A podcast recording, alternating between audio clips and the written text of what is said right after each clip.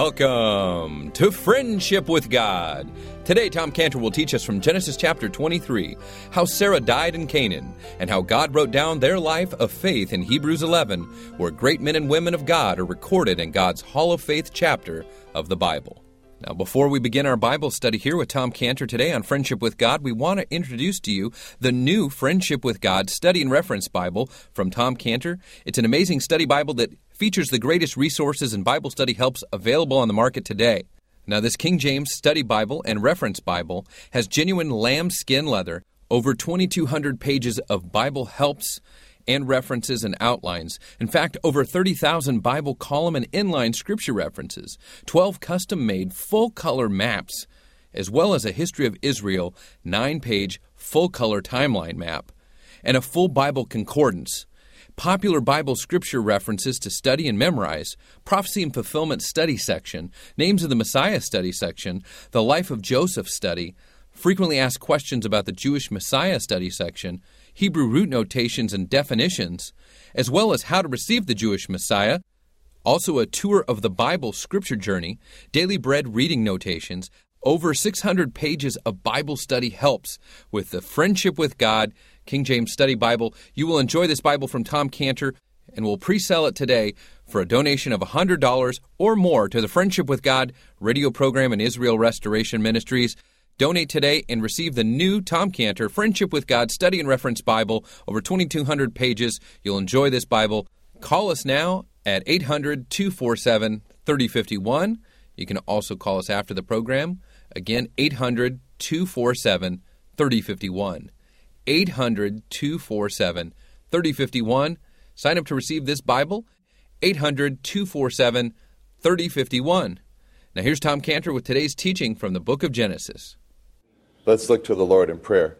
Father, thank you so much for your word. You took all the trouble to compose it, to fill men of God and have them write it. You, Lord, you took the trouble to preserve it, translate in all the languages, including ours. And now, Lord, you take the trouble to teach it to us by your Holy Spirit. And so we're here this morning, Lord, ready to receive your word. Teach it to us now, we pray in Jesus' name. Amen.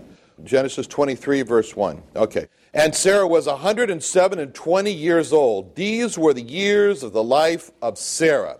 And Sarah died in Kirjath Arba, the same as Hebron in the land of Canaan. And Abraham came to mourn for Sarah and to weep for her. And Abraham stood up from before his dead and spake unto the sons of Heth, saying, I am a stranger and a sojourner with you. Give me a possession for a burying place with you, that I may bury my dead out of my sight. And the children of Heth answered Abraham, saying unto him, Hear us, my Lord, thou art a mighty prince among us. In the choice of our sepulchres, bury thy dead. None of us shall withhold from thee his sepulchre, but that thou mayest bury thy dead. And Abraham stood up and bowed himself to the people of the land, even to the children of Heth. And he communed with them, saying, If it be in your mind that I should bury my dead out of my sight, hear me and entreat for me to Ephron, the son of Zohar, that he may give me the cave of Machpelah, which he hath which is in the end of his field, for as much money as it is worth, he shall give it me for a possession of a burying place amongst you. Now, in our last study, you remember that we were looking at this searching statement here in verse 1, where it says, And Sarah was 107 and 20 years old, and these were the years of the life of Sarah. So you look at that verse and you see the colon, and you see what comes before the colon, you see what comes after the colon, and the part before the colon, we read from Earth's perspective, it's like an obituary. It's an obituary fact about Sarah. She was 127 years old, and she died. But after the colon of verse 1, we read from heaven's perspective the internal importance. These are the 127 years these were this time that Sarah had here on earth. That was her time that was given to her by God. Just like when Jacob talked to Pharaoh in Genesis 47 9, and he said, The days of the years of the life of thy servant. So, in other words, these were the days of the years of the life of Sarah. And it's interesting how the Hebrew puts it because it uses what it says in the Hebrew. It says, Shnaim Shnei. Shnaim Shnei Hayat Sarah. So, in other words, it's saying the word Shnaim is years. And uh, Shnei is also years, but it's Shnei Shnel. It's uh, years of or the years about. You know, Hebrew has a lot of shortcuts, you know, because why shouldn't they have shortcuts? So it's a lot of shortcuts. But it's a double emphasis here. So the phrase is appearing twice. So it's saying here, first it says, these are the years, Shnaim, and these are the years of the life. These are the years of the life of Sarah. Those were the years that God gave for Sarah to live on earth. And that statement emphasizes for us a truth behind a poem. We all know this phrase only one life till all is past, only what's done for Christ will last. We all know that. Do you know where that came from? That was a poem that was written by the Babe Ruth of the cricket world in England. You know who that was? C.T. Studd. C.T. Studd was the Babe Ruth of the cricket world of England. He gave his life, he gave everything. He left it all, and he went to be a missionary to join Hudson Taylor in China. And then he went to India and pastored there for a while, and then for Africa. And when he left England, he made this statement. He said, Some want to live within the sound of a church bell. I want to run a rescue shop within a yard of hell. That's what he said. And he wrote this song. It goes like this Two little lines Here's his poem. Two little lines I heard one day, traveling along life's busy way, bringing conviction to my heart, and from my mind would not depart. Only one life, twill soon be past. Only what's done for Christ one last. Only one life, yes, only one. Soon will its fleeting hours be done. Then in that day my Lord to meet and stand before his judgment seat. Only one life, twill soon be past. Only what's done for Christ will last. Only one life, the still small voice gently pleads for a better choice bidding me selfish aims to leave and to God's holy will to cleave. Only one life twill soon be past, only what's done for Christ will last. Only one life, a brief few years, with its burdens, hopes, and fears, each with its clays I must fulfill, living for self or in his will. Only one life twill soon be past, only what's done for Christ will last. When this bright world would tempt me sore, when Satan would a victory score, when self would seek to have its way, then help me, Lord, with joy to say, only one life twill soon be past, only what's done for Christ will last.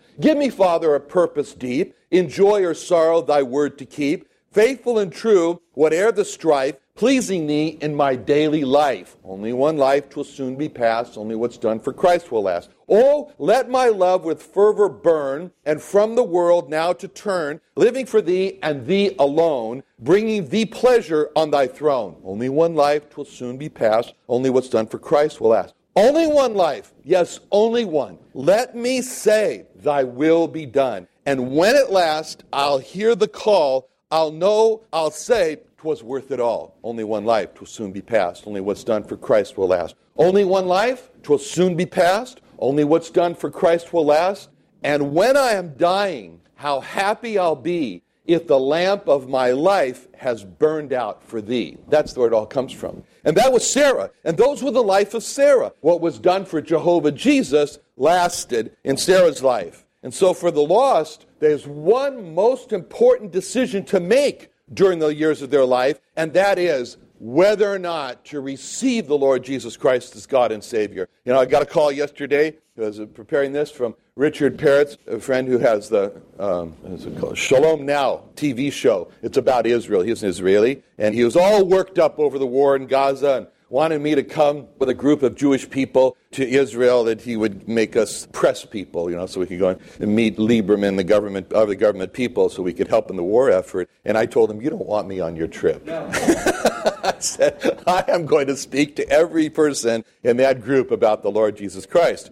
And he was told me how worked up he was. He was only sleeping three hours each night because he was worried about the Gaza war. He said, Don't you care? Don't you care about the people dying? Don't you care about the 67 Israelis that have died and the 1,700 Palestinians? And I told him, I care about them. I care about where those 67 Israelis went after they died. And I care about those 1,700 Palestinians and where they went after they died. And I want to make sure that others who will die will go to heaven when those bombs drop out of the sky. And then I asked him, I said, How old are you? And he told me 67. I asked him, I said, if he knew the average life expectancy for a male in the U.S. And he said he didn't know and he didn't want to know. and I told him it was 76, which means on average, I said, you have about nine more years to live, unless you're like my wife, who died at 67. And I told him, well, what a tragedy it would be if in your life, if you let yourself be so distracted and this final stage of your life by the war in Gaza that you ignored becoming a child of God by receiving the Lord Jesus Christ as God and Savior. Yes, he said, but I just don't have time to think about that right now. This is the way he puts it. Maybe someday we can sit down under a shade tree with a glass of lemonade and have a philosophical discussion of the meaning of life. So it's not exactly a philosophical discussion on the meaning of life. This is the crux between heaven and hell. What the Lord Jesus Christ said in Mark 8 36 or 37 What shall it profit a man if he gain the whole world and lose his own soul? What's a man going to give in exchange for his soul? We studied the impact of this statement in verse 2, where we read that Sarah died in the land of Canaan. Now, Sarah, with Abraham, they had the promise that that land of Canaan was going to be their own, but she died.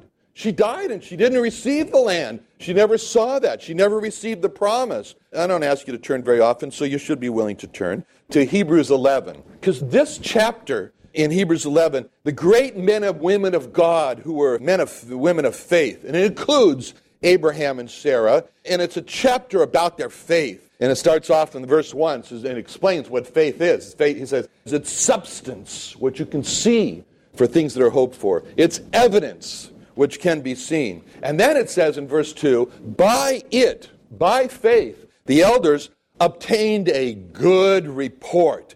So, in other words, let me just ask you an obvious question. What good is faith? What is faith good for? What's the benefit that faith brings to us? Look at verse 2. Verse 2. You get a good report. That's a benefit. That's a big benefit. You get a good report. It's a report card. You get a good report card. You know, Cheryl homeschooled our kids for 14 years. and the last three years, they went to Christian High. And so at Christian High, David, he was bound and determined to become the valedictorian. And so he was out there calculating to the 100th decimal point, his grade point average, you know, all the way through and make sure he got, he got up there and said, okay, valedictorian. That was a good report. It was a good report. You know, we're on a life course. You and I are on a life course. And at the end of our life, we're going to get a report.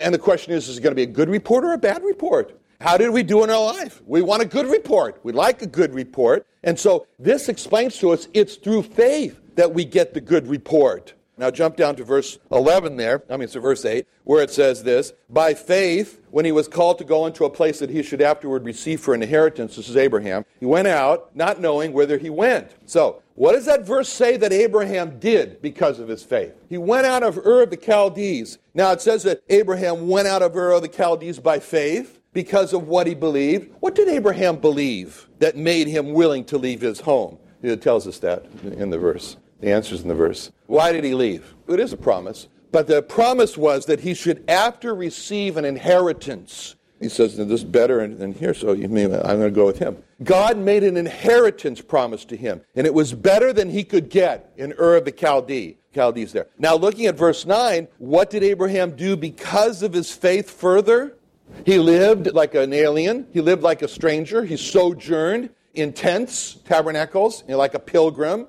And uh, what did he believe that caused him to live in tents as strangers? Verse 10 it tells us that. Verse 10, what does it say in verse 10? That why he did that. He was looking for a city. He was looking for a city whose builder and maker is God. He believed that there was a city whose builder and maker is God. And he looked at the cities of Sodom and he looked at the cities around in Canaan. He looked at the city of Gomorrah and he said, This is not it.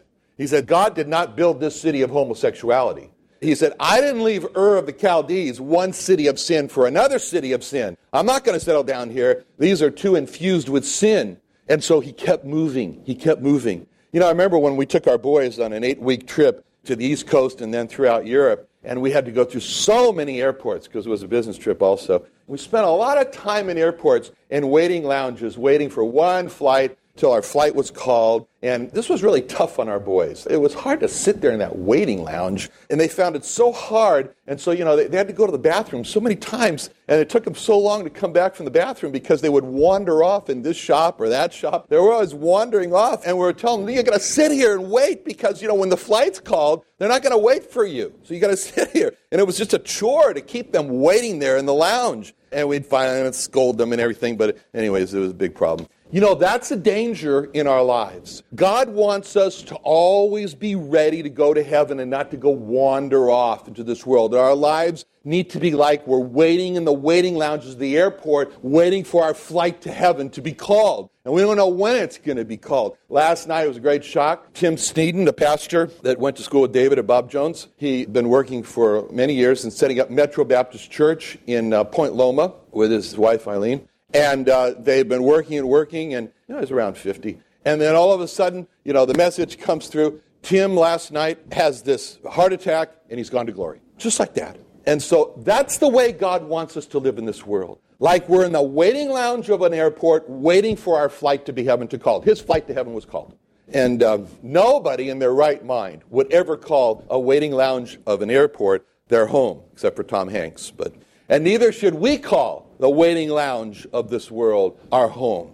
Now, still in Hebrews 11, look at verses 13 and 15. These all died in faith, not having received the promises, but having seen them afar off. They were persuaded of them, they embraced them, and then they confessed. They confessed that they were strangers and pilgrims. They that say such things declare plainly they seek a country. And truly, if they had been mindful of that country from whence they came out, they might have had opportunity to have returned. So, like Sarah dying in the promised land of Canaan without receiving the promise of the land, these people of God in Hebrews 11, they died the same way. They all died in faith, not having received the promise, but having seen them afar off. They kept God in their view. They kept heaven, where God is, in their view, firmly in their sight. They meditated on the Word of God. They sung about God. They worshiped God. They prayed to God. It was God, God, God, all the time God, and then God. And they built a life for themselves that was all about God. And that enabled them to continually see God's promises so far off that eye hasn't seen and ear hasn't heard the things that He's laid up for him. And that's how we should all live. We'll return with Tom Cantor in our Bible study here on Friendship with God. We'd like to take a moment to wish you Happy New Year and thank you for your listenership and your support this past year. But also, we'd like to encourage you to support us in 2015 here at Friendship with God, making this program available on this station in your city, as well as available for free listening and free download at friendshipwithgod.org and also at sermonaudio.com and itunes.com by searching for our Friendship with God podcast. Your donations help to make this program free and airing on your station in your city. So, would you consider being a monthly supporter of the Friendship with God radio program by giving a monthly donation of any amount to help keep this Bible teaching radio program going? So, to set up your donation of any amount monthly, call us now or after the program at 800 247 3051. That's 800 247 3051. Here's Tom Cantor.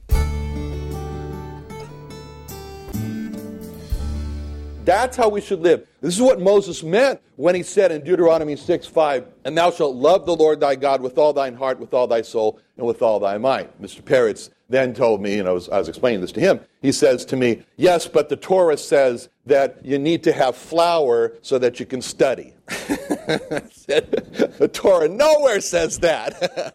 So now, looking at verse 13 and seeing how those believers filled their vision with the promises of God, what effect did those promises have on those believers? What does it say? They persuaded them. See, these believers, when they were looking at these promises, and they filled their lives and their vision with these promises, what we should do. Those promises persuaded them. They changed them. And after he fills the vision, after the believer fills his vision with the promises of God and they persuade him, what does the verse say that those believers did with the promises of God? They embraced them. You know, picture a little kid, you give him a teddy bear, and he hugs it, and he embraces, and he says, My teddy, my teddy bear. That's what they did. They said, These are my promises here. They embraced them, and they said, Those are not just the promises of God, those are my promises of God. They embraced them. That's a beautiful word. And then from verse 13, then what happened? What evidence that those believers had embraced the promises of God? What was the evidence then? See, it was because they saw them. It's because they let them influence them. It's because they wrapped their arms around them, said they were theirs, and therefore they confessed, I'm in the waiting lounge. I'm a stranger and I'm pilgrim here. You see? And that's what they did. Now, in verse 15, expresses the greatest danger that believers faced and that you and I face. And it's one word. What's that word? The greatest danger to returning is to become mindful. That's a beautiful word mindful, full of mind. Let the world fill their mind. That's a danger. That's a pattern for our lives. See? Keep the promises of God in front of us. Let our minds embrace the promises of God. Let those promises persuade and change our lives. Openly confess that we're strangers and pilgrims. And our the greatest challenge is so that we can have a good report through faith. And our greatest danger is to not let our mind become full with the entertainments of the world, with the television of the world, with the movies of the world. See? So our challenge is to not allow this world to fill our mind so that the world becomes our home. As a matter of fact, Abraham, it's interesting with this passage we're reading here, because in Acts 7 5 it says that God gave him none inheritance in it, in Canaan. No, not so much as to put his foot on, but he promised that he would give him for a possession and a seed after him when he had no child. The only exception to that is this burial ground, this burial cave, and I don't think he wanted to set his foot on that very often. But, anyways, he purchased this earth there. And he never would have bought this property except that he needed a place to bury Sarah. It's the only reason he did it. And that property always reminded Abraham, this world's not my home. But it was just a repository for the body of Sarah, the shell in which Sarah occupied, and that would be the repository for Abraham's body and for Isaac's body and Jacob's body and Joseph's body. So the real challenge for us is to keep us from saying, This world's not bad, I'm quite happy here. How do we do that? Well, one way is by keeping in our mind the Lord Jesus Christ, thinking about how he lived on this earth. You know, he died when he was 33 years old. He didn't have a wife, didn't have physical family, but he made the family of God. I was thinking of Muriel and Bert Poole, how they loved children, and they tried for 10 years to have children, but they couldn't have children. Yet, like the Lord, they had many spiritual children. But Muriel never had the joy of children running around and their own children running around their home. I was thinking of Mildred Dombo, your stepmother, and how in her life, widowed twice, it's very dangerous to marry her. And she never had any children, yet the Lord, she had many spiritual children. I consider myself one of her children. But she never had the joy of having children running around her home. And the Lord Jesus Christ, when he spoke about his life in Luke 9 58, he said, And Jesus said unto him, Foxes have holes, birds of the air have nests, but the Son of Man hath not where to lay his head. So he said, He had no place to call home, no comfort of a home, no safety of a home, yet he gave a home in heaven to many. It was because he left his home, as we were talking this morning. It was because he left his home in heaven and came here to a place without a home that it was able to be said about him in Hebrews 2:10 for it became him for whom are all things and by whom are all things in bringing many sons unto glory, bringing many sons unto glory. He brought many sons to glory. And in Revelation 7 9, it says, After this I beheld, and lo, a great multitude, which no man could number, of all nations, kindreds, peoples, tongues, stood before the throne and before the Lamb, clothed in white robes and palms in their hands as we were singing on Friday night. Behold what manner of love, 1 John 3 1. Behold what manner of love the Father hath bestowed upon us, that we should be called the sons of God. The key verse for us to keep in making this world a home is in Micah 2:10 where it says, "Arise ye and depart, for this is not your rest; it is polluted; it shall destroy you even with a sore destruction." You know, the two words there are very interesting. Where it says destroy and destruction. They're not the same word, but they're related. And the first word, chabal, for destroy, is used for a rope that is slowly tightened and it causes a person to writhe in pain. And then the second word, chebel, which is related to it, that's the word that's used for a noose that chokes a person to death. And so what God is saying is that if we try to make this earth our rest, then it's going to slowly strangle us like an anaconda. It's going to choke off our life breath like a noose around our neck. And so God has ways, thank God, but He has ways to keep His own from making this world their home. What a great message of exhortation and encouragement not to make this world our home from Tom Cantor today here on Friendship with God. Just a reminder if you would like to download this message for free, you can do so on our website, friendshipwithgod.org. Friendshipwithgod.org, also available on iTunes.com and sermonaudio.com. So, friendshipwithgod.org, iTunes.com, or sermonaudio.com to download today's message or past messages. Now, you can also go to friendshipwithgod.org and sign up with your email for Tom Cantor's daily devotional verse, just one small verse from the Bible and a small exhortation or encouraging note from Tom Cantor on that verse from the Bible. You can sign up with your email at friendshipwithgod.org. You can also find Tom Cantor's daily devotional verse available through Facebook. You can befriend Tom Cantor by searching for Tom Cantor on Facebook, as well as Israel Restoration Ministries and Friendship with God. Now, Tom Cantor, our Bible teacher on friendship with God and the founder of Israel Restoration Ministries, has put together a four year Bible project. The Friendship with God King James Study and Reference Bible from Tom Cantor, over 2,200 pages and over 600 pages of Bible helps and resources. It's printed with Finland thin paper printing technology to minimize its thickness. It's covered in a black lambskin leather, gold lettering, and over 30,000 Bible column inline scripture references as well as over 20 pages of full color maps and timelines, a full Bible concordance. This is an amazing Bible with again over 600 pages of Bible helps and resources. It's yours for a donation of $100 to the Friendship with God radio program in Israel Restoration Ministries. It's available now, so call us at 800 247 3051. 800 247 3051. Make your donation today for the Friendship with God Bible at 800 247 3051 or go online to friendshipwithgod.org for more information or again 800 247 3051.